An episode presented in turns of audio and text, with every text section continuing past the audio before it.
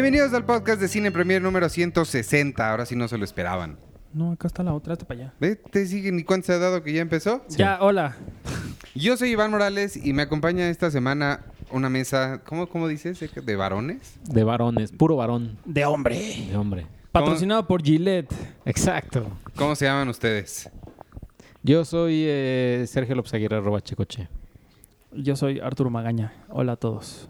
¿Nos está patrocinando Gillette? Sí, porque ya ves que Gillette está haciendo una cruzada contra las mujeres. Ah, caray. No, no es cierto.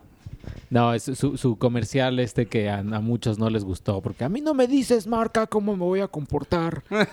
Eh, la, la verdad es que la reacción de la gente ante un, com- ante un comercial ha sido muy estúpido. O sea, el comercial está muy padre. Así, a mí me gustó Y también. el, el mensaje que tiene está muy padre, pero no sé la gente de verdad.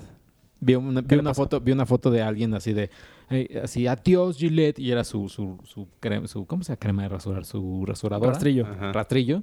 Eh, lo había aventado como al inodoro, así, adiós Qué Gillette, imbécil. hola, no sé qué madres, y todos preguntándole, oye, ¿y cómo le jalaste? O, o metiste la mano, o sea, sacaste la foto, después metiste la mano y lo recogiste. Qué asco. Yo vi uno de ¿Cuál alguien que, que rompió su el rastrillo, pero lo empezaron a criticar porque utilizaba de los desechables con una sola hoja. Y le empezaron a decir como, no, güey, pues seguramente te estás súper irritado de la cara y también en otros lugares y no sé qué. Estaba muy chistosa la, la reacción a la reacción de la gente. Yo no, no, no he visto el comercial, pero sí eh, escuché un poquito de todo eso y se me hace como que...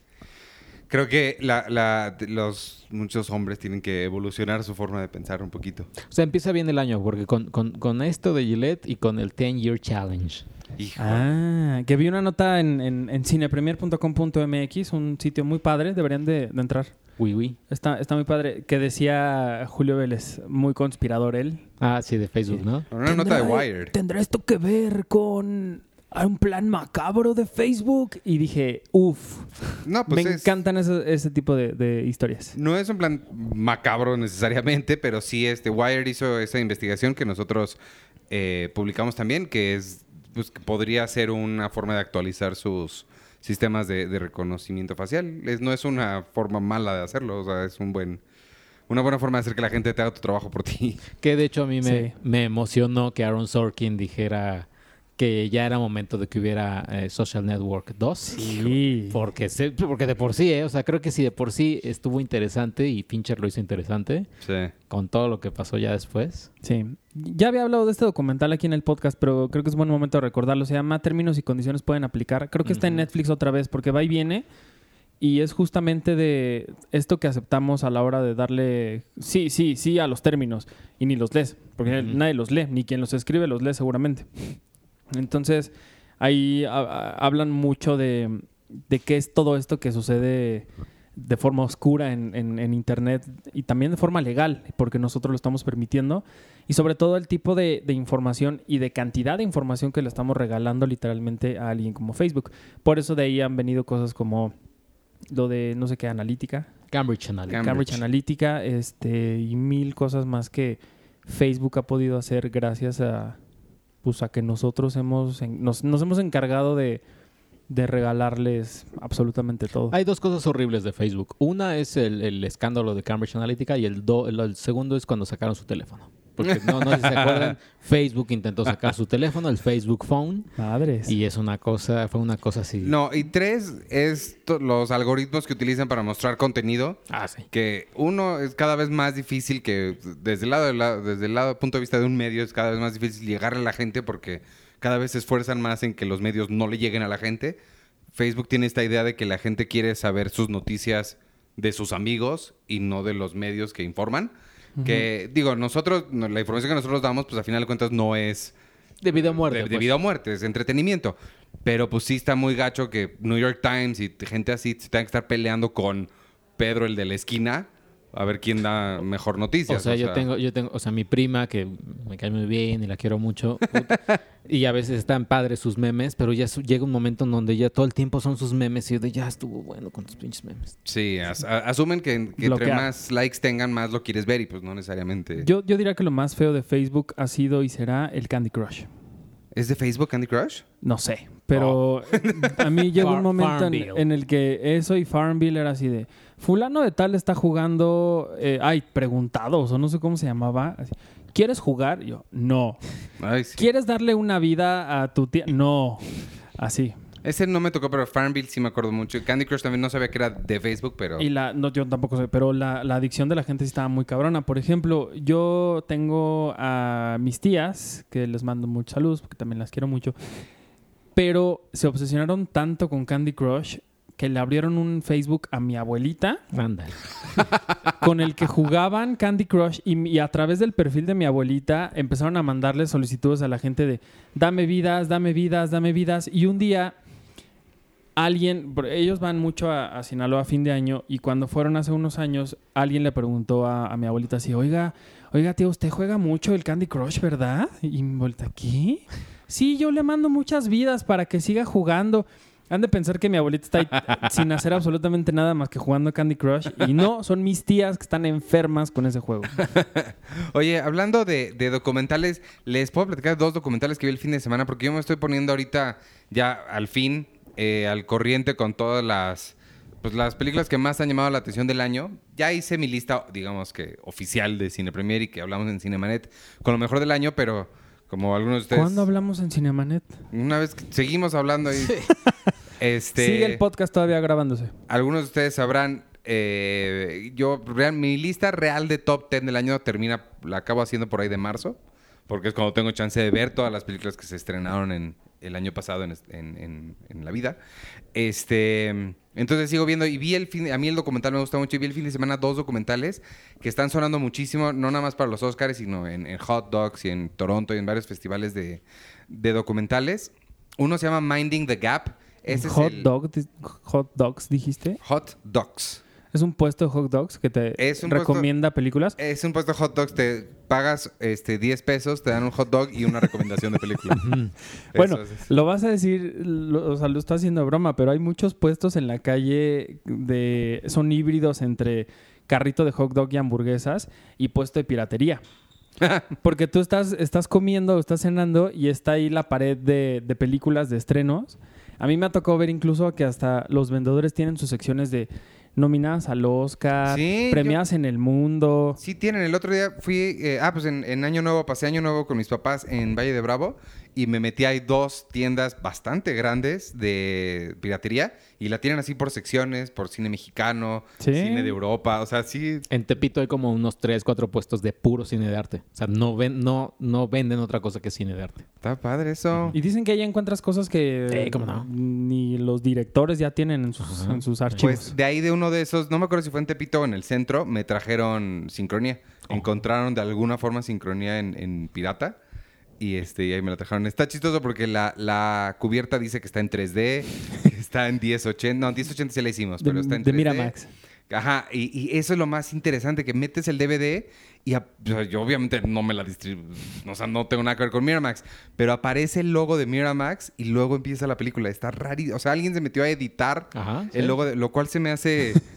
O sea, porque esta gente hasta pensó, a ver, si esta la hubieran distribuido en Estados Unidos, ¿quién la hubiera...? Y sí la hubiera llevado Miramax, porque es un título chiquito, independiente. Qué cagado. Bueno, hay una, hay una directora mexicana muy, muy padre, muy, muy famosa, que tiene películas muy bonitas, que un día me contó que fue a la Cineteca y porque estaban proyectando su película ahí en la Cineteca, pero que pasó al puesto que está afuera sobre la calle Mayorazgo, que es también un termómetro de cómo le va las películas en el cine, y preguntó por la suya.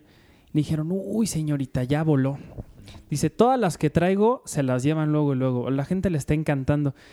De hecho, me queda una nada más, pero es la que se están peleando estos dos. Y entonces señala a dos que estaban ahí viendo quién se la llevaba. Y esta mujer empezó a llorar de la emoción de que le daba tanto gusto que la gente Pues- quisiera ver su película. No fue Tatiana Hueso, lo contó aquí. No, no fue Tatiana. Hueso. Ella contó algo así aquí. Ella o Claudia Sanluz, una de las dos, contaron una historia muy similar. Ah, pues fue Claudia Sanluz. Ah, pues Pensé sí. que no, no podía. No, lo dijo No me en el acuerdo. podcast. Cuando vino lo... Yo estaba, Sí. pero no me acuerdo. Escúchalo, está padre. Bueno, el punto es que uno se llama eh, Minding the Gap. Este se los recomiendo mucho para que lo busquen por ahí. ¿Es de Londres? Es de... No, parece, pero no. De hecho, nunca explica por qué se llama Minding the Gap. Eh, para quien no sepa, el, el metro de Londres tiene, es famoso porque tiene letreros abajo que dice... Abajo en la... en- entre la... ¿Cómo se llama? En el andén. que dice Mind the Gap, que es aguas con el hoyo para que no se caigan. Y, Y el hasta, metro hasta dice, te dicen "Mind the gap". Mind the gap. Este, pero no, En este se, Cockfosters. se llama Minding the Gap. No sé por qué lo pusieron así, pero es de ¿Es sobre la tienda de Gap de ropa? es, es sobre los que trabajan en la tienda de Gap, sobre las tallas y así. Qué Es padre. sobre patinetos. Ah. Eh, skaters. A mí el mundo skater no podría importarme menos. Lo único que me interesa de ahí es, es que salió de ahí Spike Jones.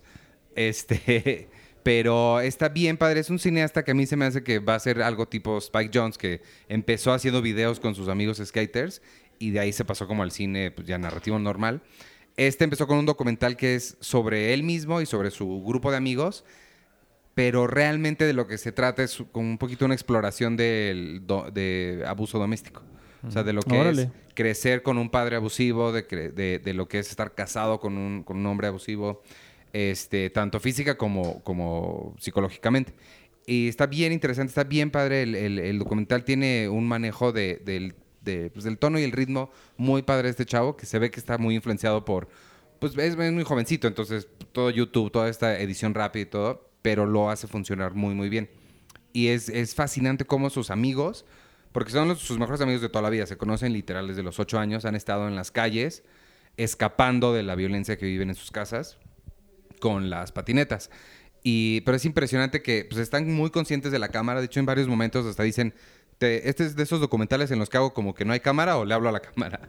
este, y están muy conscientes de la cámara, pero aún así se abren sobre las cosas más íntimas de su vida de una forma bastante pues increíble, ¿no? Porque usualmente creerías que pues, la gente está más protegida, pero no, sí logra que digan bastantes cosas muy, muy buenas.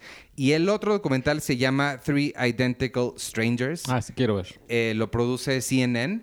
Es, eh, pues en español sería tres eh, extraños idénticos. Se- ayer le estaba platicando a Arturo la historia, es fascinante. Esta historia es, eh, es un chavo que iba llegando un día, iba a empezar su, su primer día en la universidad. Ya saben que en Estados Unidos la gente se va a vivir a las universidades, ¿no? A los, a los dormitorios. Cuando iba llegando, un montón de gente de repente se le acercaba y lo saludaba como muy amables. Hey, ¿cómo estás? ¿Cómo te fue el verano? Hey, ¿todo bien? No sé qué. Y él se sacó de donde dijo, pues la gente es muy amable en esta universidad. Qué padre, ¿no? Pero de verdad se le acercaban y le decían, ¿cómo te fue? ¿Cómo has estado? Y él, pues, no, pues bien, no sé qué.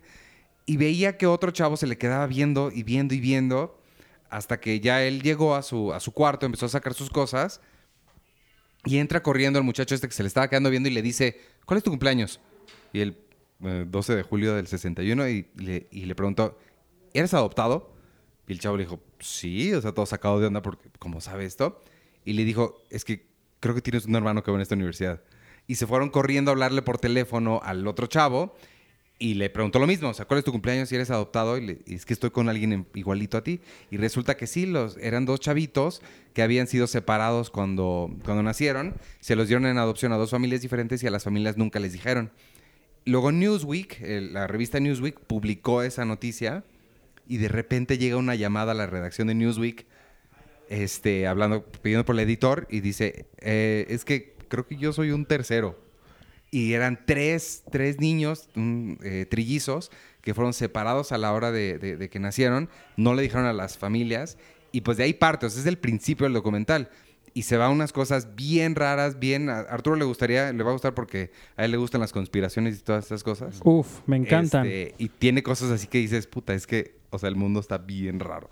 O sea, es como, me, suena o tiene este tipo de suspenso de este documental, que de hecho fue mi película favorita hace como cuatro años, de, de una persona que se hacía pasar por alguien. Por ¿A un- The Stranger? ¿The Stranger se llamaba? No me acuerdo. No, no era The Stranger. Ay. Eh, bueno, pero el caso Sí. es que era un documental que era una persona que se hacía pasar por un, cha- un niño que desapareció hace años y entonces dijo, ah, pues igual de aquí, de- esta familia no se va a dar cuenta, Sí. voy a llegar. Se llama The Imposter. The Esa, Imposter. The Y es una joya Sí, esa no es una película, es una joya Sí. brutal. No, no tiene ese mismo tono como de, de- de misterio y suspenso.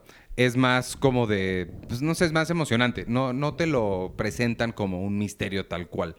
Pero sí van eh, descubriendo cosas súper raras. Es de esos documentales donde, es que en The Imposter brilla porque es forma y fondo están increíbles. Aquí más que todo es de esos documentales que la historia en sí es increíble. Entonces la forma no es tan excepcional, pero la pura historia te, te engancha. Como, como los de Michael Moore, a lo mejor, ¿no? Que tienen una historia fuerte, pero él, él Sí. hace que la forma en la que te lo cuentas sea un, un lenguaje eh, fácil de Pues casi digerir. didáctico. Ajá, Michael Moore es muy didáctico. pero tiene, tiene esa gran facilidad de hablarte de, de Columbine, de la forma en la que lo hace, o, o historias que a lo mejor nunca podrían ser interesantes como, a lo mejor está como de Zico, o la de Ajá. Roger y yo, por ejemplo, que, que te impactan por la forma en la que lo narra, en la ironía que le meten y, y esta, sor- esta sorpresa que siempre hay como al final, ¿no?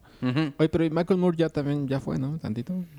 Porque Pues, hizo hace poco. Ah, el, de- el- el de Fahrenheit 11.9. 11-9, sí. yo no lo he visto, pero tengo muchas ganas de verlo. Yo también tengo ganas Sí. de verlo, pero sí no, ya O sea, no ha hecho pero nada. después de Psycho hizo, después de Psycho hizo otra, ¿no? Eh, está en Netflix, eh, Capitalismo, Hizo- Capitalism, A Love, A Love Story. Story y luego hizo el de Where to Invade Next. Ah, sí, Mm, cierto. ese. Que a mí me gustó mucho. Ese a mí me, me pareció muy, muy interesante porque justo habla de, de, de esta ironía de Estados Unidos creyéndose el dueño del mundo y él lo que hace es decirles no. O sea, Mm. tenemos muy pocas cosas buenas que presumirle al mundo. Eso, eso a mí me gustó mucho. No me acuerdo. Después de ese hizo el de Trumpland, que es Ah, como un, como una especie como de. Pero ese fue más como show, ¿no? Como que Ajá. creo que fue en vivo y todo. Y este ahora de Fahrenheit 11.9. Oye, esta semana se estrena Belcebú. Hay que decirles al- a, los podcasts al ratito vamos a hablar con Emilio Portes, que vino a, a, pues, a platicar. Se Es- estrenó la semana pasada. Ah, claro, sí, cierto, perdón. Ya está en cines Belcebut. La fotografía un amigo mío, ¿A poco? el que fotografió mi corto Three Shots y que es el mismo fotógrafo de la película Sopladora de Hojas. Este, está bonita. Está, está- la fotografía está muy padre. Y ya. ¿Qué está bonita? ¿Sopladora de hojas o Belzebut? No, Belcebut, describirla como bonita sería muy raro. Empieza increíble la película. Empieza increíble. Después, o sea, sí, sí, creo que tiene. O sea, creo que el- el- lo que hablamos con él, creo que el manejo de tono y, y atmósferas está muy bien. Tiene una narrativa que se cuenta bien y todo. Pero lo que a mí más me sorprendió fue el principio. Él tiene un inicio que es así. Sí, es brutal. sí. Eso y una secuencia que involucra un Cristo, Ajá. que es una que es animación. Eso es lo que más me, me sorprendió. Yo, a mí, la verdad es que sí me, me sorprendió mucho Belzebut. Emilio Portes es muy bueno, tiene, tiene una filmografía muy interesante. La de la cabeza de. Ay, siempre se me olvida. Juan, Juan Pérez. Pérez. Juan Pérez, luego viene eh, Pastorela. Pastorela, a mí me gusta mucho. luego fue el Cácaro Gumaro. Gumaro. y luego, y luego es esta su cuarta película. A mí la verdad es que todo lo que ha hecho me ha gustado, incluso hasta el cácaro. A mí me, a mí, a mí me gustó bastante. Yo sí le encontré bastante ironía y chistosa. Ya tiene unas cosas que no están tan padres, pero bueno, a mí yo la disfruté mucho. Pero sí creería que, que Belzebud es de una de las mejores películas de terror que se han hecho en México. Si no es que desde Somos lo que hay, de Jorge Oh. Michel Grau. O sea, sí creo que, que estamos a, a- Es muy diferente. O sea, somos lo que hay, creo que es compararla con Volver, por ejemplo. Sí, es, es, diferente, pero sí es de lo mejor No, que se ha hecho. vuelven. Vuelven, Vuelven. vuelven. Pero sí es, sí es, sí es muy... O sea, sí es de lo mejor que se ha hecho en el género en los últimos años. Sí, creo que sí, sí, sí estaría de acuerdo con eso. Creo que sí. Sí Yo- vale mucho la pena. Yo no. No, porque no la he visto. Pero sí, vayan a ver. Está, está muy padre, está muy bien hecha. Es cine mexicano de, hecho por mexicanos en México que, que tiene una calidad de verdad que no le pide nada a nadie. Y- pero tiene un elemento ahí americano que es Tobin Bell. El, el, Tobin Bell, El de Saw, sí, de que, Ji- Jigsaw. Sí, sí, sí, qué bueno verlo y, y sobre todo escucharlo. Escucharlo, sí. Así que imagínate que hablas por teléfono y así, bueno, De Y- hecho, de hecho Sebastián, que Oh, o sea, hello, el actor, hizo, hizo un phoner con él. Yo, yo quería hacerlo, pero también ya el tiempo estaba súper apretado. Pero sí hubiera sido in- interesante. hello, Checo. Además de. game with you. Además de que ya estaba el Cebut en cine, se estrenan esta semana.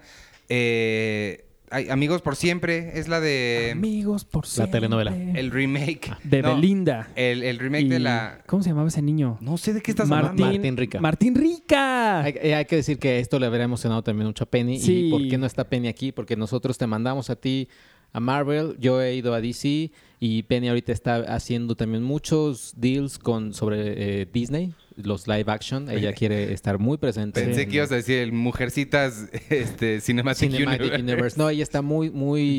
Jane, Austen. Est- Está muy al pendiente de live action de Disney y quiere que haya también uno de Anastasia y de este. de- Oye, ¿qué van a hacer la del jorobado? La Malinche. No dijimos ya que cuando intenten hacer el jorobado en live action es porque ya se acabó todo. Yo me voy a adelantar tantito a- que- una película que, que se va a estrenar, que, que vas a decir, pero alguien es que dije, no mames, o ya su- sus quejas ya no, no, neta.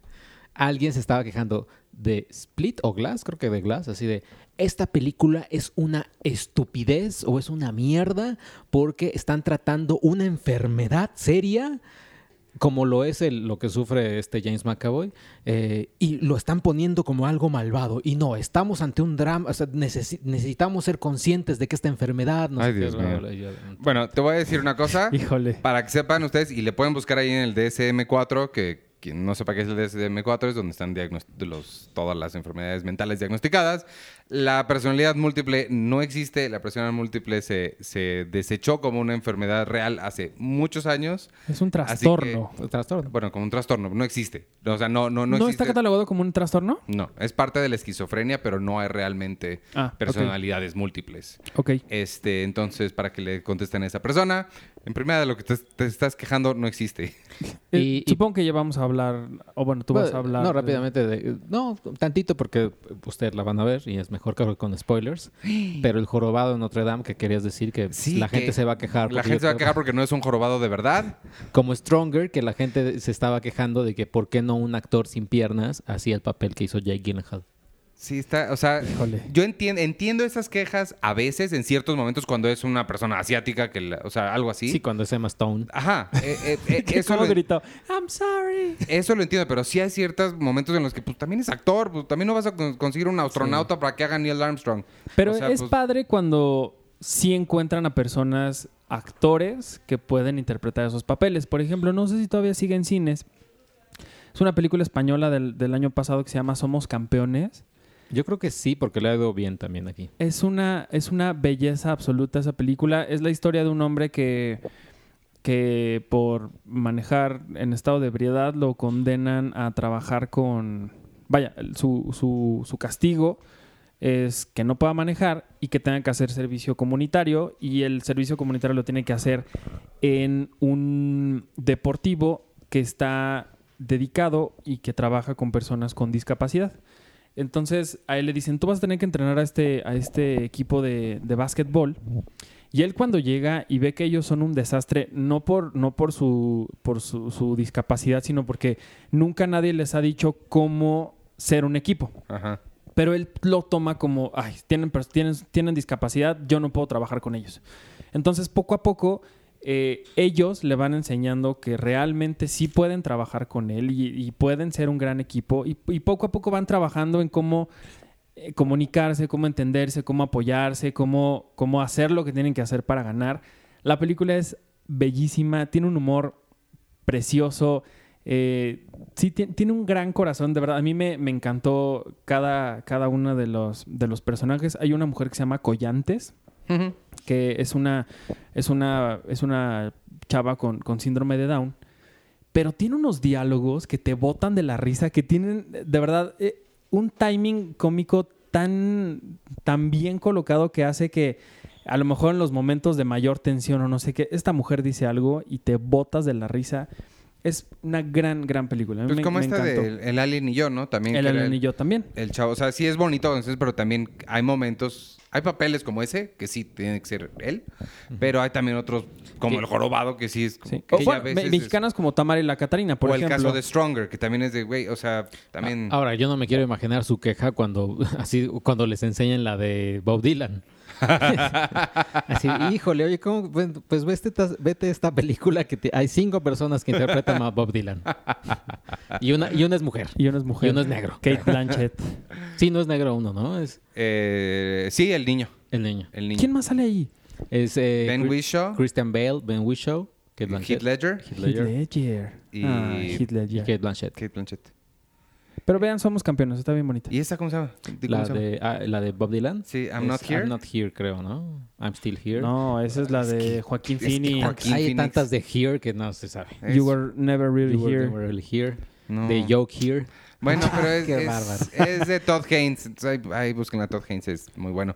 Este, bueno, también Sí. déjales, les termino de leer qué más se estrena. Además de Amigos por Siempre, que es el remake de la francesa que a todo el mundo le gustó. por ¿Cómo se llamaba? Eh, amigos, eh, um, ¿Amigos? Unforgettable. No, eh, um, Intouchables. Intouchable. Intouchables. Eh, Clímax, la de Gaspar Noé. Uf. Una que se llama No Mires.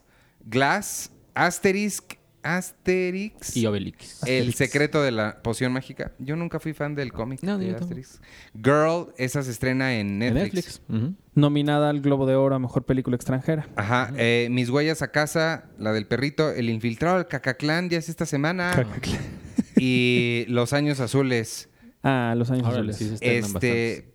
Entonces, prefieres, pues, si quieres, hablamos de, de Glass la semana que entra. Sí, de Glad- nada más. eh, igual, amigos, no crean tanto el hate. Creo que eh, el consenso en la función de prensa es que sí exageraron o están exagerando mucho en, Estados Unidos. Pero, ¿sabes qué siento? Sien- Aquí creo que es algo interesante. Creo que va a ser una película probablemente que le guste mucho aquí a la gente en México. Bueno, a varios, en, o sea, a Charlie del Río le gustó, etcétera.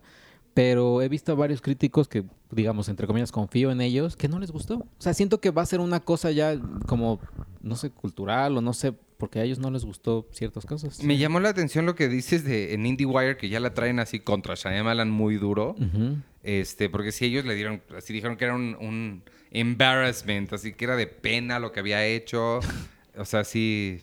Es que mira, yo cuando tuve oportunidad de escribir la crítica de, de Split, dije que yo estaba seguro de que Shyamalan, o más bien esta, esta película, la, la de Split, era un reflejo de Shyamalan en su vida como director de cine, porque él tiene dos personalidades. Una que hace las porquerías más grandes que hemos visto en los últimos años, y por otro lado es el tipo que hace películas de las más increíbles que hemos visto en los últimos años. Entonces, quizá a lo mejor por eso también ya es como, pues, algunos críticos, algunos medios tendrán como esta fascinación de, de atacarlo porque tienen más el recuerdo de películas como, no sé, The La Dama en el Agua, la, la última, este, ¿cómo se llama? La After Earth. La que Eh, le abran a las des- plantas. eh, de- no, de- después de la Tierra. Después de la Tierra. La del Happening. la- o sea, es decir, a lo mejor ya hay como una fascinación de... De hecho, de hecho yo, yo que puedo entrevistarlo ahí, si pueden ver la, la entrevista, está bien bonita, ¿no? Porque la haya hecho yo.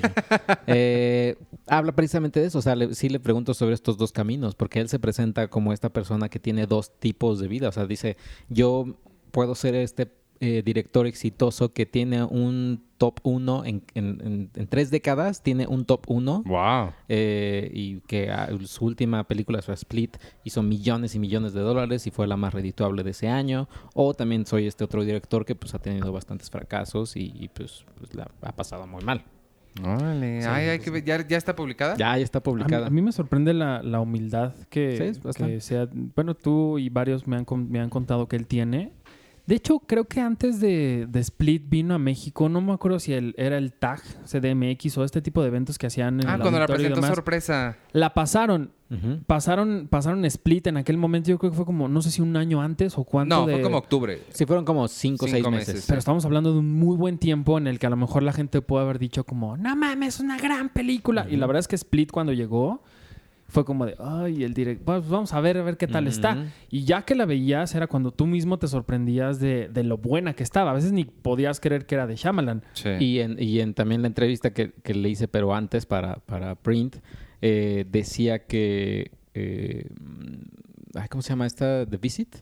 O sea, él, él este, ¿cómo se llama? empeñó su casa. No, es empeñar su casa. no, este, La hipotecó. la hipotecó y órale, este, se hizo esa película, no le gustó tanto a, to- a ningún estudio, la volvió a reeditar con, por com- casi completo.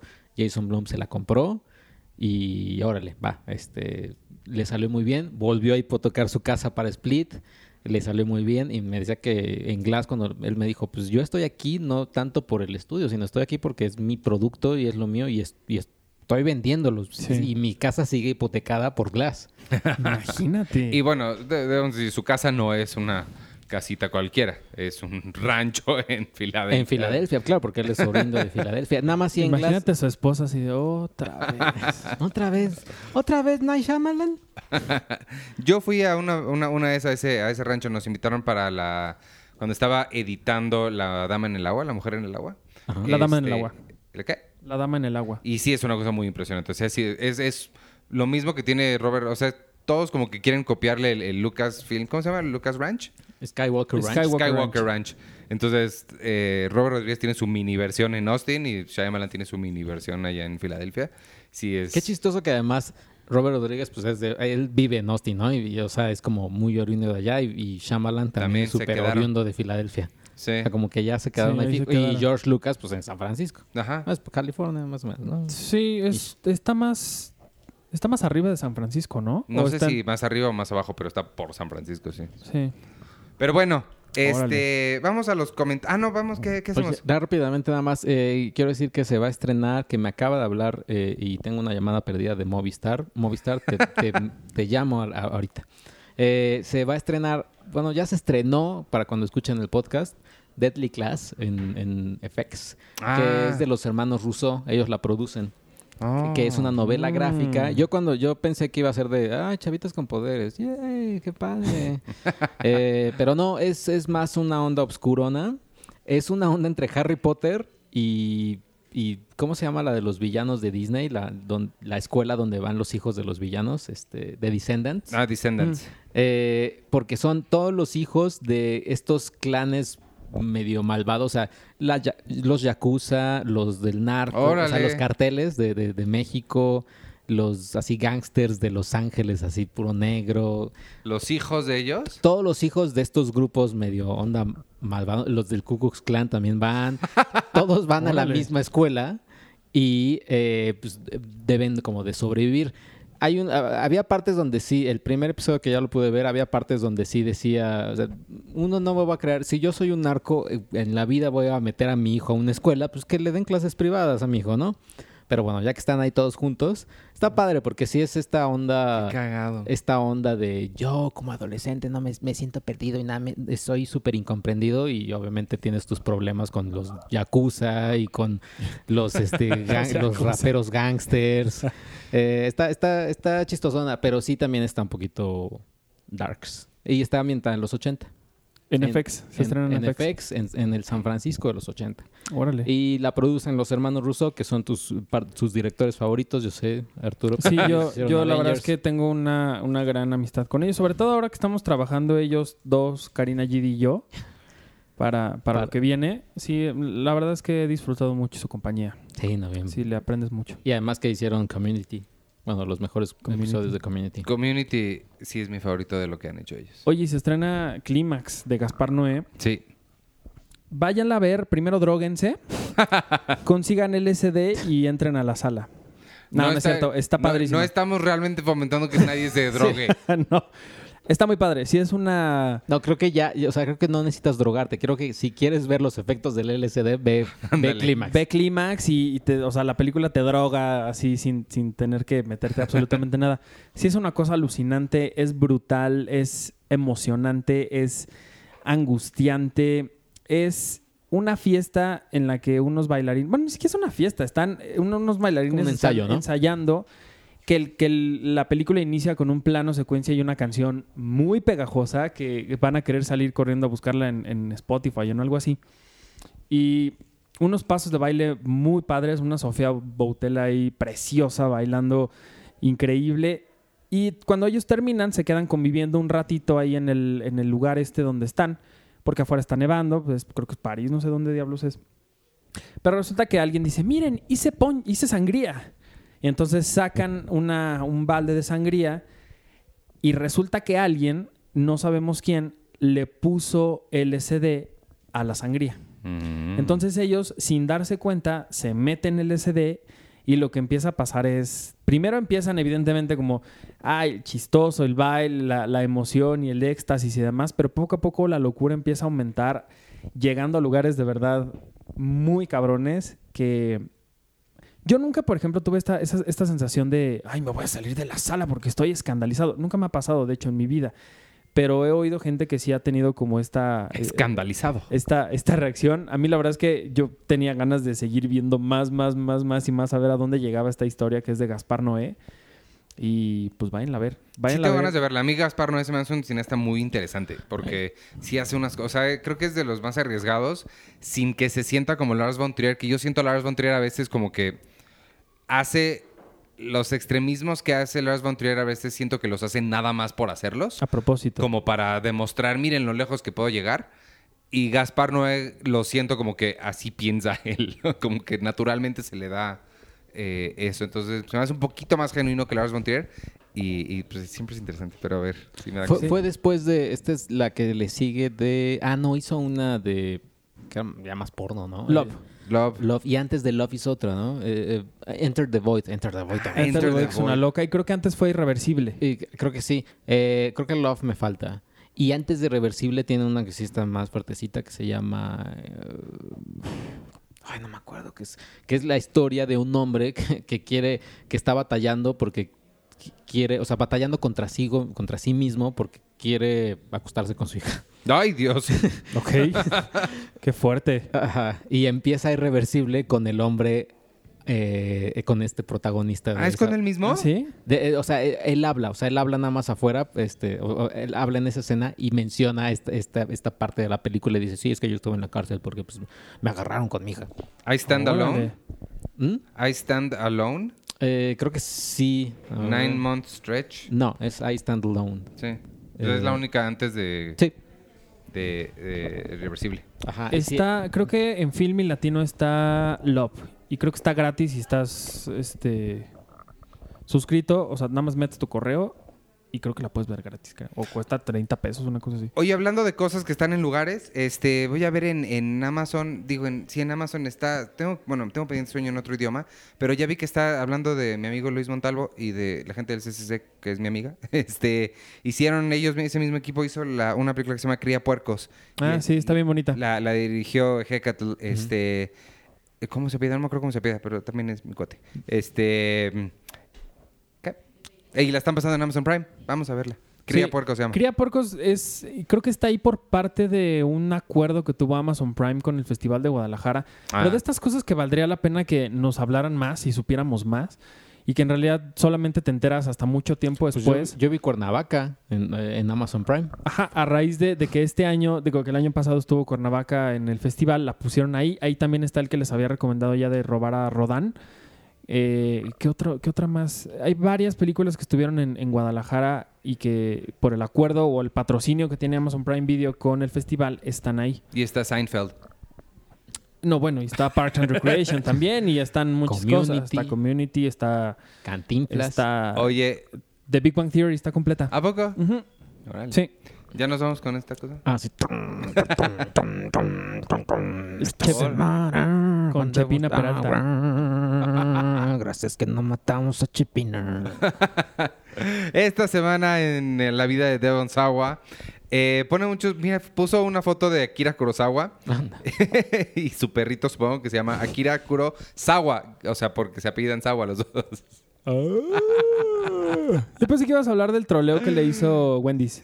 Eh, no, ah, sí, cierto. Puso, este, ¿de qué fue? De, ya no me acuerdo. Fue hace la De- semana pasada, la semana pasada. Bird dijo- Box, de Bird Ah, sí, cierto. Te da coraje que todo el mundo está hablando de una Bird Box. Y Wendy's le contestó, eh, cuando, aguas porque te van a hablar si estuvieran hablando de, de no, algo celebridades así como aguas, no quieras hacer- algo así como no quieras hacer mucho ruido porque cuando la gente lea tu nombre van a creer que estás muerto. Eso Mm. era. O que, te, o que te nosotros. moriste o algo así. Y Es- nosotros así, ¡yay! Eh, Wendy's es increíble. Bueno, la, la cuenta de Twitter de Wendy's es increíble. Eh, y nos van a patrocinar, ¿no? Sí, nos, nos pidieron que todos ustedes, amigos podescuchas, le tuitean arroba, arroba Wendy's MX, creo que es. Arroba Wendy's MX. y que- que nos tuiteen, nos manden hamburguesas. bueno, te voy a decir una cosa. Las hamburguesas de Wendy's sí me gustan mucho. Y lo padre de Wendy's es que vas al- a la food court, donde están todas las comidas, y es la única que está vacía. Porque como que aquí en México nadie la conoce y está así, pobrecita, y están bien ricas las hamburguesas. Pobrecita. Entonces... De hecho, aquí el logo en México está triste. Y, y- y con las colitas para abajo. Vayan y pruébenla y díganles que los mandamos nosotros. Y no se van a repetir, de veras, Wendy, está padre.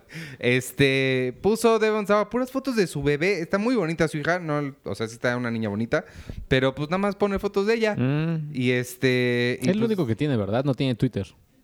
Sí, sí tiene Twitter. Sí, sí tiene Twitter, pero nada Claro, más, meternos a ver que tuitea toda la semana. sí. nada más checo no, de un- no. Instagram. Sí. ¿Y con Es- Chepina, Iván? No sé qué es una chepina. que fíjate que me, me enteré el otro día, no me enteré, en, en esta revista en la que acabamos de cerrar, eh, la de febrero, mencionamos, eh, porque viene el, me- el musical de mentiras, entonces eh, nos- I- Iván Pasillas nos escribió una cosa bien bonita este, sobre la- el décimo aniversario de la obra. Y menciona a Lupita D'Alessio. Yo toda mi vida he escuchado ese nombre Lupita D'Alessio. Nunca me preocupé por ver cómo se escribía ni nada. Me enteré que lleva apóstrofe. Es de apóstrofe Alessio. Ay, Iván. Yo no tenía idea. Y Lupita es de Guadalupe. Exacto. Esa parte sé. vamos a cerrar con... No vamos a ¿Mudanzas? cerrar con nada lo que vas a decir. ¿Qué, este, Él ¿qué me comentarios mintió. tenemos esta semana? La semana pasada preguntamos que qué les gustó más de los Golden Globes. Oye, pero espérate, porque falta el estreno de Los Años Azules, que no voy a decir nada más. Que vayan a ver, es una película mexicana bonita, es una ópera prima que estuvo en Guadalajara, no, en Guadalajara, no sé si en Guadalajara. En Guanajuato. Guadalajara. No, eh, la primera en Guanajuato y no sé si estuvo en Guadalajara, pero está muy bonita. Eh, no les voy a decir más, vayan a verla este fin de semana que es el primero que estrena. Seguramente va a estar nada más en la Cineteca y en algunos cines alternativos. Es una ópera prima muy muy bonita y, y ya es todo ¿Los lo que voy a qué se decir. llama? Los Años Azules. Los años azules. Sí, Los Ángeles Azules son otra cosa. Que van- ah, Los- no, ellos no van a estar Ellos no en van a estar Coachella. en, en, en Coachella, pero la película va a estar en la Cineteca y seguro en otros cines. Entonces vayan a verla. Ujú. Vayan a verla. Y hay un gato. Y ya. En Ok. Captain Marvel hay un gato también. ya, eh, tú ya Ah, sí, bueno, todo? el sitio Ah. es eh, cinepremier.com.mx. Eh, Julie nos dijo, me voy a escuchar muy bitch, pero lo mejor fue que le bajaron los humos a Black Panther. Bitch. Damián Correa dijo, me gustó cuando Glenn Close ganó a Mejor Actriz. Vane con B dice, yo juego Magic, no profesionalmente, pero no estoy tan mal. ¿Hay jugadores profesionales de Magic? Por favor, eh, eh, quiero, quiero esa liga. Eh, no pueden explicarte fácil, no puedo explicarte fácilmente las reglas del Magic, tienes que experimentarlas. Yo soy buena enseñando o a eso me dedicaba. Órale, igual y si hay ligas profesionales de Magic. Ah, Seguro, sí. Igual. ¿Por qué me estás señalando el anuncio de Air France que hay en, la- en el sitio? ¿Porque te gustó? Es el anuncio de Air France. Porque, bueno, ya. Mi momento favorito... Ericito dice, mi momento favorito fue el discurso de Olivia Colman Pues- llamando My Bitches a Emma Stone y Rachel Weisz. Morí de risa y el momentazo de Glenn Close que le garantiza la nominación al Oscar y en mi opinión ya le dio el premio. Ver a Close ganando el Oscar va a ser un momento emotivo y épico. Nunca se lo ha ganado. No. Sí, no. Este, César Higuera dice, te entiendo, Penny, a mí también me pasa lo mismo cuando pierdo mis lentes. Pro tip, ten unos lentes de repuesto en un cajón específico siempre. Mira, te diría que sí, ella no está aquí para defenderse, pero si toma tu consejo, va a perder los lentes de repuesto, va a perder el cajón donde los puso. Es posible. Elvis Rodríguez dice, mis momentos favoritos de los Golden Globes, los cuales son súper cliché, fue cuando Roma ganó Mejor Película Extranjera y Alfonso Cuarón Mejor Director. La semana pasada olvidé comentar mi película más esperada de 2019, la cual es Dune, del infravalorado y olvidado Denis Villeneuve. No creo que sea infravalorado ni olvidado, pero Sí, Dune no, pero- no es de este año. Sí, según yo no va para este, va para el 2020. Sí, si no, Sí, también no. sería mi número. Sí, no, y nada, nada infravalorado ese hombre. Al Eh, contrario. Y. Ah, mira, este Pablo Hinojosa nos pregunta: ¿Alguna vez una película de habla no inglesa ha ganado la categoría mejor película en los Oscar? Ay, yo escribí eso y Ay, ay, no me acuerdo. Según yo no. No, según yo no. Según Han yo estado no. nominadas, o sea, las nominaciones. Mira, ahorita mi memoria con esta. De por sí mi memoria es horrible, pero particularmente en la, en la- en la temporada de premios es peor. Pero lo que sí me acuerdo es que no han ni siquiera alcanzado las 10 películas en 92 años del Oscar que han estado nominadas a mejor película y que no sean de Estados Unidos. Y según yo, ninguna ha ganado. Sí, según yo también no. Pero solamente 10 extranjeras han estado nominadas a Mejor Película. Considerando los, los estándares que estamos viendo ahorita de los billetazos que está aventando Netflix, les está aventando a la cara a los miembros de la academia, Es muy posible que nominen a, a Roma y es muy posible que gane. Que por cierto es buen momento para decir que el próximo martes, que son las nominaciones, esténse bien pendientes de todas nuestras redes y del sitio, porque vamos a estar subiendo una de contenido. Nos vamos a llevar el premio de contenido del año. Este, ya estamos preparando un montón de cosas para este mega especial eh, de las nominaciones y de pues, toda la cobertura del Oscar que arrancamos el martes. ¿Tú qué traes de comentarios? Checo, Yo espérate, Checo dijo de, de- de lo del Oscar, dijo, se los vamos a aventar en la cara todo. Así dijo. Yo digo, Así. piensen, piensen en la... ya iba a decir una cosa. si en la peor porno que han visto, peor va a ser. Pero así dijo Checo, así a la gente todo. Eh, yo tengo, también nada más tengo una curiosidad. Si nosotros, porque pues todos nosotros o muchos eh, estamos teniendo, te- tenemos una suscripción a Netflix, esos billetazos que les están aventando serían casi casi nuestros billetazos. Eso entonces nos convertiría un poco en en, productores. en productores, en parte de, esta, de estas personas que, que ayudan a la campaña de Roma. Entonces, si gana eh, el Oscar, algún Oscar Roma, eso me haría también parte de, de- como un ganador, ¿no? Sí, podrías en O sea, tu yo- IMDB poner Ganador de un Oscar. ganador del Oscar. Exactamente. Me gracias. encanta esa filosofía, Checo. Exacto. Bueno, yo tengo aquí Rox Campos, dice, excelente, ya los estaba esperando, emoji de un beso.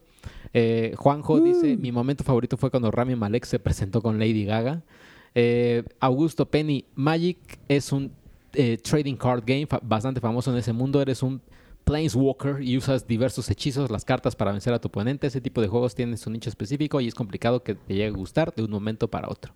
Lía Guerrero, me encantó cada momento en que Andy Samberg salió. Esos Golden Globes no me llamaron mucho y solo los vi por él y por Roma. Feliz año a todos y espero que este año sí compre todas las cine premier del año. Nosotros también esperamos que compres toda la cine premier del año.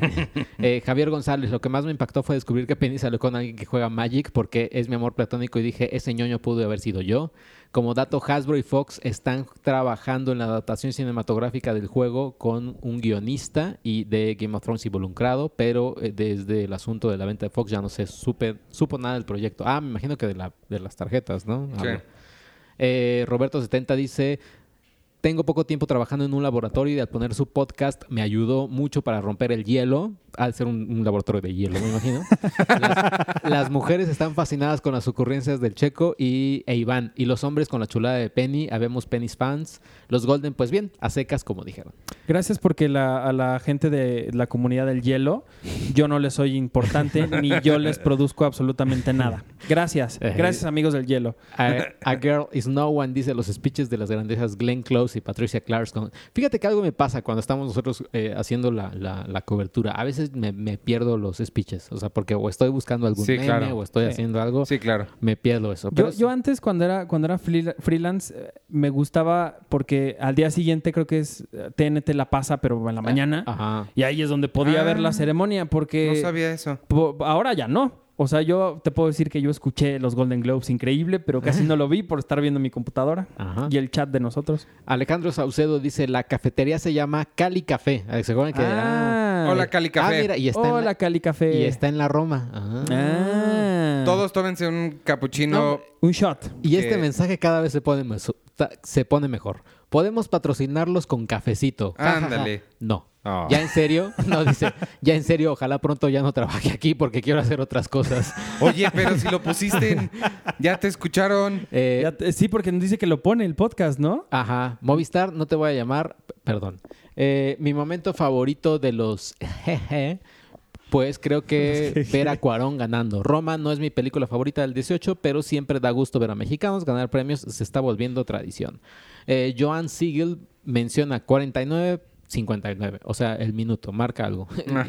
Eh, Robert- Roger Kaplan, hubiera querido que Nicole Kidman ganara, Movistar, no te voy a llamar, Eh, hubiera querido que Nicole Kidman ganara en mejor actuación, sobre todo después de ver Destroyer. ¿Ya la vieron? ¿Qué opinan de ella? No le he visto porque ni a, a nadie le avisaron que ya está en el cine. Sí, no, creo que ni a Nicole Kidman. Ni a Nicole Kidman. Yo sí sabía, pero yo hago las críticas. Yo no, discúlpame, pero yo no sabía. Y yo cuando la encontré dije, órale, quiero ir a ver esa, pero también le están pasando a las 11.45 de la noche. Y pues no. Karin Kusama a mí no me encanta. Jennifer's Body, no. Ah, sí. Sí. Eh, y por último, Azul Ramírez, qué interesante lo que piensan las madres acerca de Roma. A mi mamá no le gustó la película, creo que tiene que ver con que la vio en Netflix y no en una sala de cine, pero me hizo un comentario que me dejó pensando. Dijo que qué bueno que el desnudo en la película lo haya hecho un hombre, que ya estaba bueno que siempre fueran las mujeres las que se desnudaran ante la cámara. Saludos. Pues sí. El otro día sí. Cuarón tuiteó, o, más bien, ¿La foto del desnudo? sí, dijo, miren, y enseñó ahí el, el palo. No, este, Cuarón puso un, pues, citó un tuit y, y decía o le pedía por favor a esta persona que agradeciera a una mujer que se llama Doña Mercedes por un mensaje que, que le mandó. Esta persona que se llama Lucía Sata- Satarain c- compartió una fotografía, bueno, una, una captura de pantalla donde esta, esta señora le escribió un mensaje a Cuarón y le dice, o sea, la foto dice algo así como, yo no tengo redes sociales ni sé utilizar estas cosas, pero vi su película, señor Cuarón, y me encantó porque yo también fui una nana que trabajó por esas épocas. Dice que tra- también trabajaba por la colonia Roma. Y dice, me, me gusta mucho porque en algún momento de la carta dice, yo no estudié más que creo que la primaria o la secundaria. Yo evidentemente no sé absolutamente nada de cinematografía, pero lo que usted hizo a mí me transportó a esa época y se lo quiero agradecer, no sé qué. O sea, un mensaje Ay, bien, bonito. bien bonito que a mí me dio mucho gusto porque creo que a final de cuentas sepas o no de cine, estudies o no los géneros y las técnicas y bla, bla, bla. O sea, el hecho de que tengas esta capacidad de transportar a alguien a otra época o hacerla revivir sus, sus recuerdos, creo que ahí Cuarón podría tachar una palomita en su lista. Y no se hace el Doc Brown, porque él puede transportarnos a... Ah, bueno, él sí, él sí Él nos sí. puede transportar. Está bonito. ¿Ya? Ya. ¿Qué, este, ¿qué preguntamos yo, esta yo semana? tenía, eh, yo creo que para que esté un poco ad hoc con lo, lo de las nominaciones al Oscar, pero cuando leemos, va- vayamos a leer los, los comentarios va a ser más viejo de qué películas quieres. Creo que mi, mi, mi pregunta sería, ¿qué película te gustaría ver nominada, pero la ves bien difícil? Sabes que no. Ajá, que no va a estar nominada. O sea, yo de entrada, The Rider me encantaría verla, pero híjole, sí la están ninguneando, pero bien gacho. Híjole, es una buena pregunta. ¿Cuál fue mi película favorita del año? Ya ni me acuerdo. A Star is Born, dijiste. Ah, A sí, Star no, is esa Born. sí No, la esa sí la van a van a nominar. Ah, yo sí pues, diría una tienes- mexicana. Sí, o pues sea, sí, un documental. Ver ahí, no sé, a Berardo González o a Tatiana Hueso con La Libertad del Diablo o con Tempestad. O hasta los dientes de este Arnaut. No me acuerdo cómo se llama. ¿Se llama Armando? Siempre se me olvida su nombre de... de Armando, Arna- Armando. Armando, ¿no? Armando Sí. Arnaut. Bueno, sí. Alguno, o sea, a un documental mexicano me gustaría mucho verlo. Hereditary a mí me encantaría verla, pero pues no. Eh, a Tony Colette. Tony Me hubiera gustado que, que nominaran a Tony Colette a Mejor sí, Actriz. Tony Colette estaría muy bien. O este, no hizo... Ay, es que este año no hizo nada Andy Serkis. Pero me gustaría No. ver que No, nominaran ¿cómo a no? Andy Serkis. Va. Jungle Book. Es Mowgli. o Eso, no creo que califique. No, pero no la van a... No Sí, creo. no. No creo que califique. Él o... o- Él ah, debería de... él- no. Sí me gustaría ver a tiempo compartido, pues a mí me gustó mucho tiempo compartido. Algo, no sé a qué guion podría ser, igual que Sundance, ¿no? Que es donde ganó. Sí. Sí. Esa, voy a decir esa. Tiempo compartido. Sí. Tiempo compartido. Sí, yo En The algo. Rider y Hereditary creo que sí no las voy a ver. Sí, a mí, a mí la verdad es que siempre cuando veo alguna nominación mexicana, digo, independientemente, independientemente de Roma, las veces que han llegado cortos o fotógrafos o gente que a veces, vaya, o sea, como que este, esta nominación nada más por sí sola significa algo, muy grande para ellos, eso a mí me da mucho gusto. No sé por qué, pero, pero me da mucho gusto que, que lo hagan. Sí, pues Cosa sí. que hubiera pasado con Galo Olivares, pero bueno, no, no hay, que, hay que estar pendiente a las redes de Galo si nominan a Cuarón a foto. A foto. A ver ¿Tiene- si tiene- pone algo. ¿Tiene redes? Tiene Instagram. Sí, Ah. su Instagram está padrísimo, evidentemente. ¿Cu- ¿Cuál es su usuario? Sí, ahorita te lo digo. Hubo un momento en el que puso este colaborador fotográfico en su biografía. Eh, ahorita dice fotógrafo y un momento que lo cambió a colaborador de fotografía. Pero luego, luego lo quitó. Es arroba Galo Olivares con doble O. Ok. Galo Olivares. Olivares. Y tiene unas fotos, evidentemente, increíbles. A mí, a mí la verdad es que sí me hubiera gustado mucho. Digo, ya independientemente de lo que haya sucedido o no entre ellos y si Cuarón fotografió al final o no, pero el trabajo que, has, que se ve en la pantalla sí hubiera sido como. Imagínense que si hubiera nominado a Galo, que Galo estuviera ahorita en toda esta conversación. La conversación sería: esto es un trabajo que el Chivo Lubeski, o sea, pudo haber hecho él, pero que no lo hizo. O sea, est- estamos encontrando quizás a un nuevo, a un nuevo Lubeski. Eso, eso me hubiera, me hubiera gustado mucho. Porque la verdad es que su trabajo en Roma, pero también en El Vigilante, sí está muy cabrón. O sea, Pero, espérate, o sea, sí, tienes razón lo que dijiste. Lo que también, para añadir, es que sí se ve el trabajo de Galo en Roma porque Y lo he estado pensando mucho. A partir del comentario que hizo Guillermo del Toro de que es un mural, como que me quedé pensando, y sí tiene mucha razón. Creo que el verdadero logro de la fotografía en Roma no es tanto la fotografía en sí, porque como hablábamos el otro día, Cold War, que también es blanco y negro, tiene una foto, foto. A mí me parece mucho más. A mí me gustó más la foto de Cold War, pero es el manejo de cámara, el de Roma, el que te, te da el sentimiento que te da. Estos paneos épicos que tiene, el movimiento sobre el agua que no se siente, todo esto que es operación de cámara, y eso sí, Cuarón mismo ha dicho que quien operó fue Galo.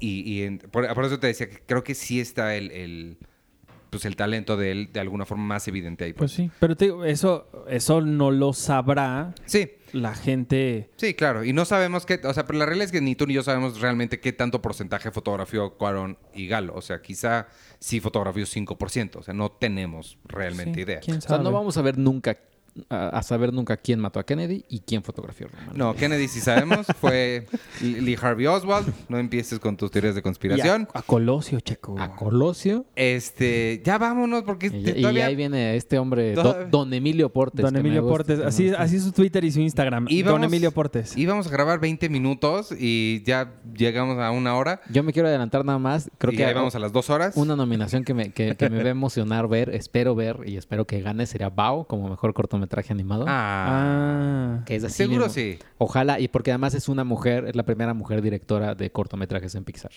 Y es asiática. Ah, pues Esa sí. me emociona mucho. Qué padre. Este, bueno, vámonos. Nos quedamos con, con Emilio Portes hablando sobre Belzebut. Eh, nosotros nos despedimos, nos escuchamos la semana que entra. Yo soy Iván Morales. Me Es- pueden seguir Ay. en arroba Iván Morales. Perdóname que te Y en interrumpa. todas las redes de Cine Premier. Pero el podcast siguiente, ¿qué? ¿Qué de qué? ¿Sí va a ser el martes? ¿Sí va a ser el martes? Ajá. Porque habíamos dicho que iba a ser el martes. No, va a ser Facebook Live. Ah, no, va Vamos a hacer. Facebook Live el martes. Quizá usemos eso como podcast de esa semana. Ah, Quizá. yo pensaba que era junto con pegado. Puede ser. No, pero, porque la pero gente esté- podemos discutir estas cosas fuera del aire porque este es cómo se hace la Sí, salchicha esto lo y eso a no les importa. pero no, yo sé para que la gente supiera y estuviera al pendiente. Ellos no, no, ellos no quieren saber cómo se fabrican las cosas, solo quieren saber que ya estén. Bueno, ya di tu salchichándale. Arroba Cinepremiere en Instagram, Pero en empieza otra vez para que lo Twitter cortes. y en Facebook. No voy a cortar nada. Y, y ya, despídense ustedes y nos quedamos con Emilio Portes. Eh, yo soy arroba chicoche. También me gustaría ver a Tenoch algún día nominado al Oscar.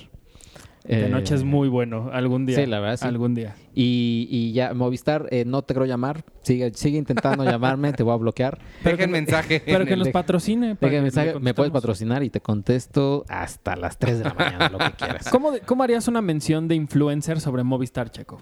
Uy, no sé, deja, deja si te lo pienso, porque sí, está, está re bueno eso. Eh, gracias a Movistar por los datos que nos dieron.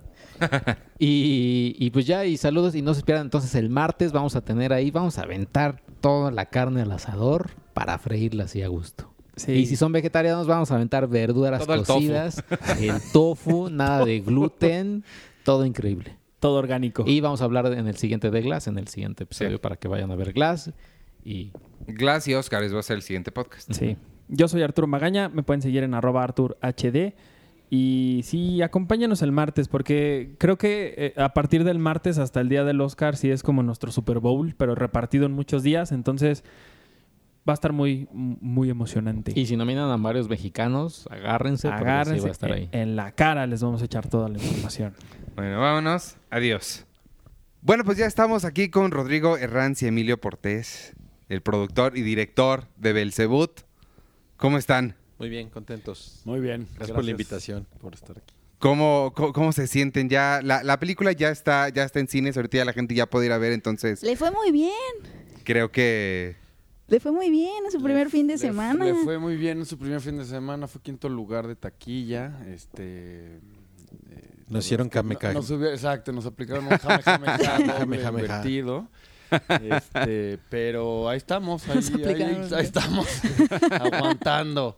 Este, gracias, no, gracias a toda la gente que la fue a ver y que la está recomendando y siguen la recomendando si les gustó. Creo que es una peli que hicimos con mucho corazón y se nota. No, y que está subiendo un poquito eh, de espectadores, ¿no? Y eso está, está bueno porque Sí. creemos que se está corriendo la... El boca en boca. Pues yo, sí, o sea, yo creo más en la saturación del mercado, pero parece que existe el boca a boca todavía y la banda está yendo al cine. Sí, y, y bueno, el, el terror siempre es un, es un género muy atractivo, sobre todo para el público mexicano, siempre es algo que le llama mucho la atención. Este, a, a mí me, me, lo que, la pregunta que tenía es, ¿cómo fue la decisión de, ahora sí entrarle como de lleno al terror? Porque en, películas pasadas han habido ahí como, guiños, como que ahí vamos, pero nada había sido ya 100% de, pues de género, ¿no? ¿Cómo fue ese, e- ese paso? Pues básicamente cayó en nuestras manos un guion de terror de Luis Carlos Fuentes que estaba terrorífico y del cual me enamoré como, como, pues como los actores se enamoran de, de un personaje. Dije, esto está buenísimo. Lo leí pensando en Rodrigo para que lo produjera y en Joaquín que para que lo actuara. O sea, creo que no, no habría otro otro actor o que lo, que lo podría hacer también como, como Cosío. Y este, y pues ya Rodrigo empezó a buscar el, el financiamiento, ¿no? El, lar- el largo. El largo camino del ¿Qué te hizo pensar en financiamiento. Rodrigo? Pues que ya había producido dos películas. que somos socios. que- Exacto. Una relación ahí. Pues ya llevamos como 15 años trabajando juntos, o, o un poco menos, 20, ¿no? no, sí, como un poco más de 15 años. Nos conocimos en 2003. Emilio tenía, estaba terminando su tesis, su gol, y tenía escrito Conozca la cabeza de Juan Pérez. Eh, sí, en los tiempos de Ultra. y, y lo leí y me encantó. Y entonces, eh, pues bueno, pues de ahí para acá ya hemos hecho tres películas, ¿no? Dos comedias, Conozca la cabeza de Juan Pérez y Pastorela, que sí coquetean con el terror, y ahora Ujú. Belzebut. Pues justo, pues pensando en todo este público mexicano, y, y se ha hablado mucho que México es el país que más consume terror. Este, pues La Monja la fueron a ver 10 millones de mexicanos. Este, y pues así hay un montón de películas gringas, sobre todo, que, que la gente va a ver. También van a ver las mexicanas, porque, pues eso, nos da mucha curiosidad. Sí. Creo que el- el- es como una especie de herencia del, de las películas del santo, de la serie B, que luego no, no, no se logra superar, ¿no? Pero nosotros en esta peli nos propusimos hacer, eh, bueno, como en cada película, eh, una película seria, bien hecha, lo mejor posible.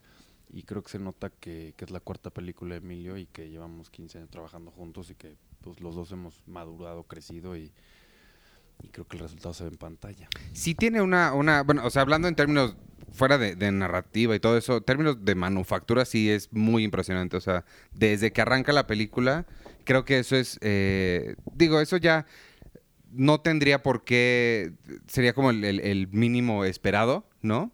Que, que, se, que se haga bien, pero lo que a mí me llamó mucho la atención visualmente es que no, pa- no, no, o sea, la siento superior a lo que usualmente esperas de una película de terror. No sé si me estoy explicando. No, es, es es claro, porque también llevamos un fenómeno dentro del cine del terror que un poco a partir de Blumhouse, ¿no? De toda esta... em, eh, de este productor que luego se volvió una marca y un estilo. O sea, yo digo que es como...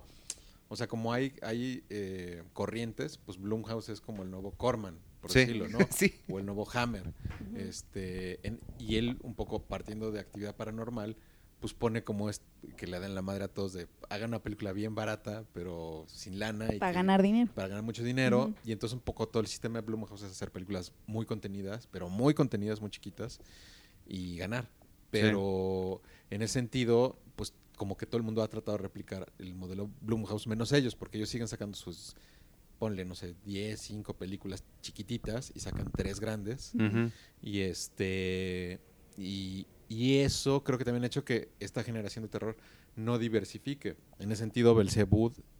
Nos lo dicen también la gente que le gusta el terror, que, que ve, que ve una película de terror un poco más grande que las que están hechas ahí, pues con una cámara en mano en el bosque, en la casa, y, y que obedece a que la historia era así, era una película clásica de que es- yo digo es la profecía o Seven, los siete pecados capitales, en la frontera México-Estados Unidos. ¿no? Sí. Entonces ya todo eso eh, eh, la hacen no Blumhouse, ¿no? Y entonces la gente que va a ver terror de repente dice, órale, hay una película más clásica. digamos, esta película de repente como que tiene el... Se acerca más como al, al tamaño de una película de acción o de fantasía, ¿sabes? O sea, como que, que ese es el, el volumen, o sea, no es, no es la Ouija, ¿no? Este, en ese sentido, eh, porque la película es más clásica, es, el- es un tema, tiene muchos temas bíblicos, hay un gran viaje, este, y entonces todo, todas esas pequeñas cosas hacen que la película no sea la película contenida de terror. No, de hecho, ahorita que mencionas Seven, sí hay, o sea, visual, como haciendo la comparación en mi cabeza, sí se nota cierta. No, no, no copia ni, ni- ni mucho menos, pero sí se siente como el mismo tono, como que las dos existieran en el mismo universo, digamos. Si Seven fuera un poquito más hacia lo sobrenatural, pero visualmente por lo menos sí, sí se siente esa esa solidez narrativa y audiovisual. Bueno, que esa primera secuencia con la que abre la película es sangrienta y te duele y si dices, ay Dios mío, ya me quiero salir corriendo porque Pero está es muy una cosa. Pero en realidad, la, o sea, la película, la historia es más violenta que cómo está hecha la película. sí, porque la única sangre que se ve es como en su playera, ¿no? De la, La mano de- en la mano, sí. Y toda la película pues está hecha co- como de una manera clásica en el sentido que toda la, todo el gore es sugerido, Sí. ¿sabes? O sea, no es una película gore para nada. Habrá No cuatro planos gore que además no va sobre los protagónicos y este al final eh, pues es como un poco como pues la técnica Hitchcock, ¿no? De, Ujú. de que te imagines más lo que tú estás pensando Y que que, está haciendo el personaje a que realmente estar- estarlo viendo gráfico como una, como una peli de este de Roth, ¿no? O de, no sé, Sí. de- o un galo italiano en el que sí tenía que salir el mole colorado.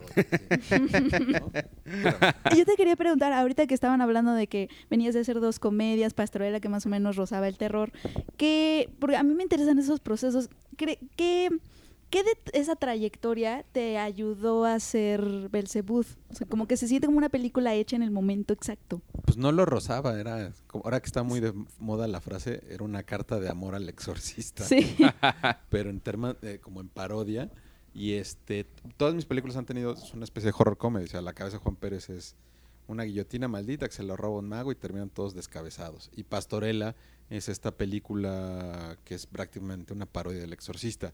Y en ese sentido, pues todas las películas sí tienen mucho horror, pero como están pu- puestas en este contexto de comedia, de parodia, bueno, más, no, no de parodia, el cácaro es parodia y tiene al final su homenaje a las películas de Romero, pero Pastorela pues, es una comedia más clásica, pero dentro de eso todas las películas, digo, todas las secuencias de terror, pues están filmadas igual, nada más que no resultan tan terroríficas por el contexto de lo que están haciendo los, los, los personajes Claro. este y te resulta pues muy chistosas. Pero de hecho, supongo que hay más sangre en Pastorela que en Belcebú. Sí, es posible que sí. Sí, Sí, es cierto. sí. No, no, no. Qué cosa. Este, también hay, hay otra cosa que me llama mucho la atención y que sí quisiera mencionar. Sí, aquí es donde, antes de empezar a grabar, hablamos un poquito de cómo bailar alrededor de los spoilers. Hay un, hay un elemento animado, voy a decirlo así nada más. Este, ¿cómo fue el trabajo con eso? Porque está bien. Yo al principio pensé que era un, un puppet, una animatronic, y luego dije, ay, no, creo que es animación. Luego, ahorita estoy, ya llegué a la conclusión de que es una mezcla de las dos, porque no sé qué es, pero está bien padre. ¿Cómo fue Sí. todo el trabajo de efectos visuales? y CGI. Pues eh, sí, una de las grandes complicaciones de la película es que hay un personaje que está generado por computadora, pero en, pero en realidad está basado en la actuación de un gran descubrimiento o un gran debut que es eh, Carlos Fabregat, que es, el, es un estandopero Órale. genial que se llama El Conde Fabregat, que sale en Comedy, lo habrán visto en Comedy Central. Y aquí hace a. Ujú. Se manifiesta de diferentes maneras en la película. Y una de esas es un personaje generado por computadora. Este, pero en realidad el, creo que el, el gran efecto especial pues es el acting de- del conde que utilizaron para para dar para mm, pues, para animar al, al personaje. O sea, es un es- motion capture, digamos, ¿no? Órale. Pero el Wow. motion capture lo que hace es, es pues, ed- eh, un poco editas la película eh, con los planos que son del personaje que va a ser en 3D y el personaje real, y bueno, los actores reales. Y luego un equipo de animadores se dedican a limpiar keyframes, eh, que equivaldría a momentos que el actor se mueve de más. ¿no? Como yo lo digo, es como cuando un actor sobreactúa que está todo el tiempo brincando y aún eso el conde que además fue animador este tenía esa noción de moverse poco Y aparte es un, es un talento nato, ¿no? El, este, el conde da una gran actuación. O sea, no es alguien que nada más está haciendo la voz del personaje que llegó ya que la película estuviera terminada, sino que eh, él es el corazón de, de, de Belzebú, digamos. ¿no? Sí. ¿Ya se había hecho motion capture en México Eh, antes? Es justo lo que estaba ahorita tratando de pensar. Rigo ¿Sí? ya había hecho en, ¿Sí? en kilómetro 31.2, eh, Rigobert, cuando estaba en postproducción, Rigo nos invitó a su al Ah. estudio donde estaban haciendo algunos de los efectos y ellos tuvieron una colaboración con la VM, me parece, para hacer... Es Guau. que tenían mucho motion capture, me parece. Está muy interesante, estaría muy interesante este, profundizar en eso en algún momento. Sí. Sí, eso está, no sabía. está muy padre. ¿Qué, tan difícil es dirigir el mo- motion capture? No, nada. O sea, en realidad tú lo que diriges es la actuación de, de Carlos y de Cosillo y de Tate. Y hacen la escena como va.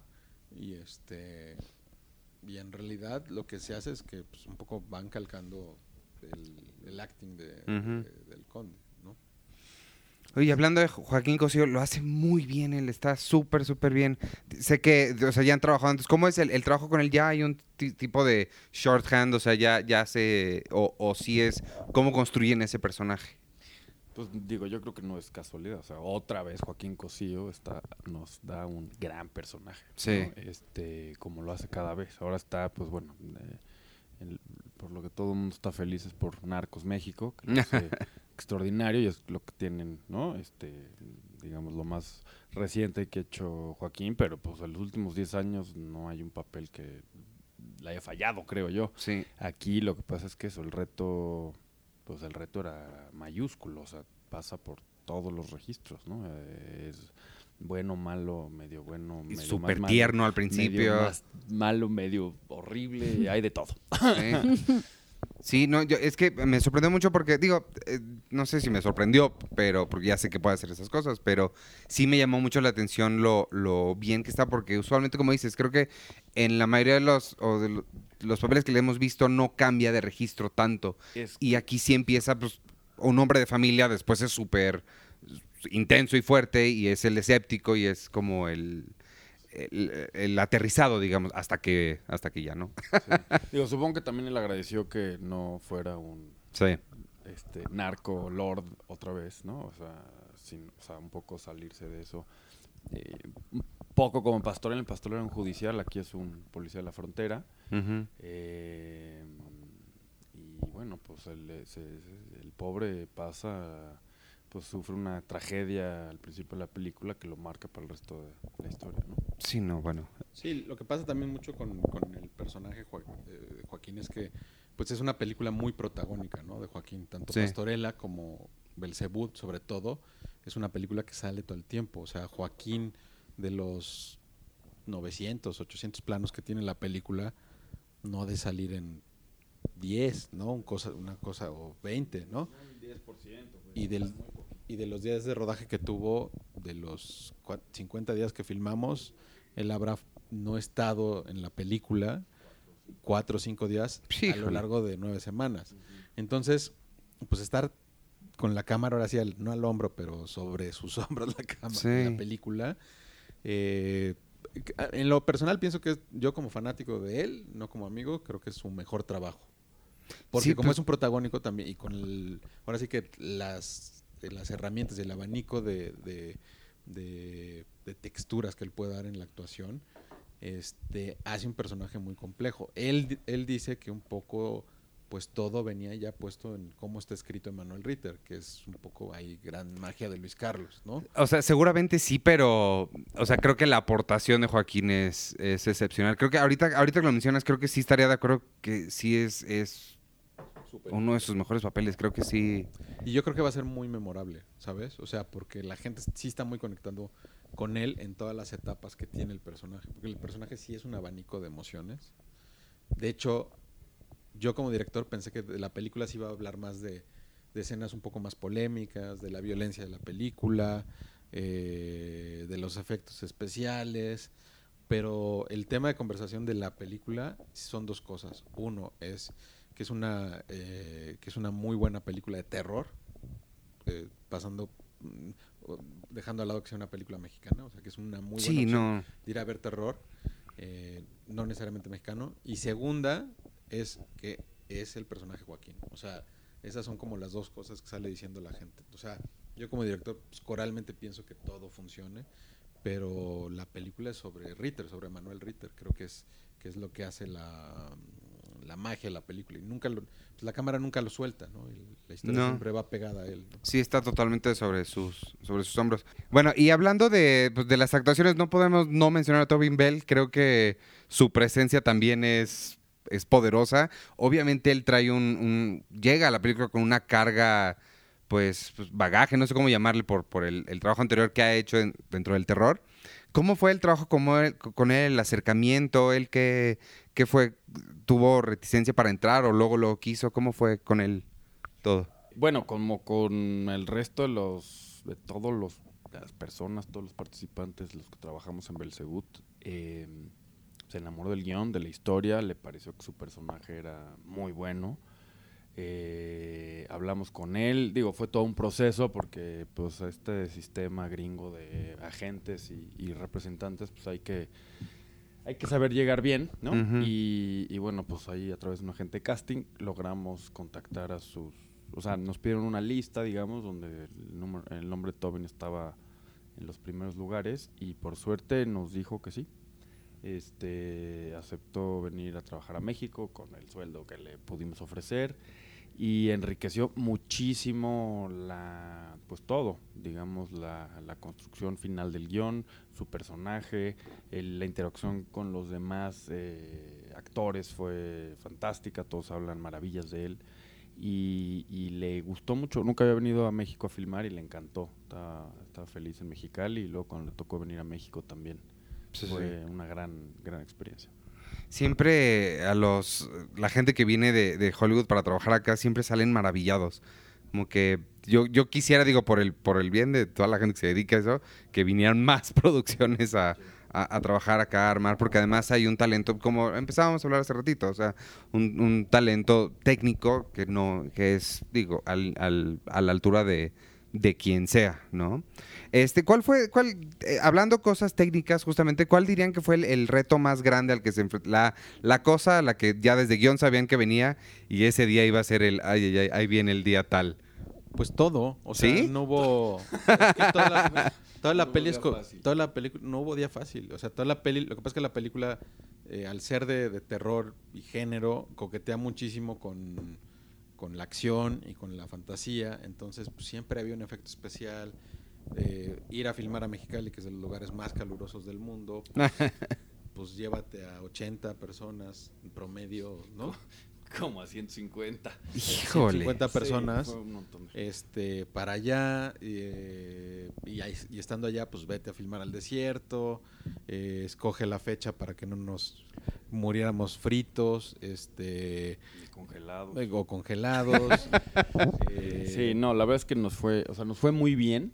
Eh, hicimos una coproducción con la Universidad Autónoma de Baja California, que conocieron el proyecto, pues yo creo que desde el 2011 o 12. Ajá. Este, Emilio fue a presentar sus películas y, y en realidad se enamoró de la ciudad, de los atardeceres morados que, que hay por allá. Es un lugar muy, muy especial. Mexicali, y de la gente que es, es fantástica. Eh, y de la comida china. Eh, no, la verdad es que hicimos, bueno, eh, logramos hacer un, pues una coproducción. Esta película es una coproducción con muchísima gente, con muchísimas empresas que creyeron en nosotros y que han creído en nosotros y que, y que bueno, apuestan por el trabajo de Emilio y mío. Y la, la- la- eh, logramos eh, pues que hacer un intercambio académico con 30 alumnos que trabajaron en distintos departamentos de la película, una especie de, digamos, eh, lo que hacen el CUEC y el SCC desde hace muchos años como una especie de proyecto de ópera prima, donde los alumnos pues trabajaban, no cobraban, sí comían, pero no cobraban. Les tocaba, digamos, este, eh, podían eh, comer dos veces al día, pero en vez de pagarles, lo que hicimos fue que la universidad les dio créditos por ciertas materias, Para cumplir en ese semestre. Y creo que fue una gran, pues una gran experiencia para ellos, para nosotros. Eh, muchos luego se vinieron al, DF y así agarrados de los camiones este, para, para seguir la filmación, porque se filmó primero cinco semanas en Mexicali y luego cuatro en México. Y, y bueno, fue una, fue una gran Eso-. Es, e- eso, ese son el tipo de historias que a mí me encanta eh, eh, escuchar y que me gusta mucho que hablemos aquí en el...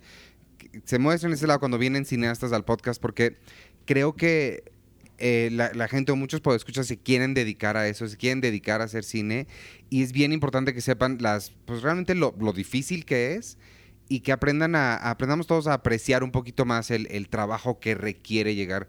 Eh, a mí me gusta mucho decir que hacer una película es, es una serie de pequeños milagros porque, o sea, primero es, primero que te quede bien el guion de entrada, Sí. conseguir el presupuesto, que todo se dé, luego al final todavía que, que arme, que se arme bien la película y que alguien la quiera distribuir y luego todavía que las exhibidoras la quieran pasar, o sea, sí es un, una serie de, de pequeños milagros. ¿Cómo, cómo, cómo se sienten ahorita ya llegar al, al, pues al penúltimo paso, el último supongo que es home video, ¿no? Pero eh, llegando a este paso sí es una bocanada de, de, de aire, respiran o todavía hay... hay- Pues mira, la verdad es que yo como productor de la película estuve esperando el 11 de enero mucho tiempo. Sí, bueno, es- es- han, han sido, pues sí, yo creo que siete o por lo menos los últimos seis años de Híjole, trabajo que- muy, muy, muy intensos, ¿no? Eh, eh, desde pues, levantar, desarrollar la película, le- buscar todo el financiamiento, eh, pues estar acompañando a Emilio en todo el camino, ir armando el equipo juntos, luego la filmación, luego la edición, que también pues fue más largo, lo- larga de lo que pensábamos, la postproducción no se diga, fueron casi dos años y medio de, de efectos visuales. Eh, para, bueno, al final la verdad es que es, es muy, muy pues, más gratificante, me siento muy satisfecho y, y orgulloso el trabajo que, que- que- que estamos presentando. Y sí, es como parir, pues, este, digo, es, pero al mismo tiempo es echar un volado de, pues, qué va a pasar este fin de semana, la gente va a ir, no va a ir, van a ir a ver Dragon Ball, se van a quedar en su casa porque no hay gasolina, o prefieren ir a ver este a Jennifer López porque pues, el terror, somos los que más vemos terror, pero luego pues, este, a la gente le da miedo ir a ver el terror. Entonces, este, pues bueno, la verdad es que es muy, muy, muy, muy, muy, pues muy gratificante. eh, creo que es la parte que, pues eso, como, como parir un hijo, como, como terminar, como entregar tu tesis de doctorado, supongo, ¿no? Después de tantos años, este, eso es, es pura felicidad. Exacto. Pues muchas gracias por habernos acompañado, de verdad sí se los, se los agradezco mucho por esta plática, la película está bien padre.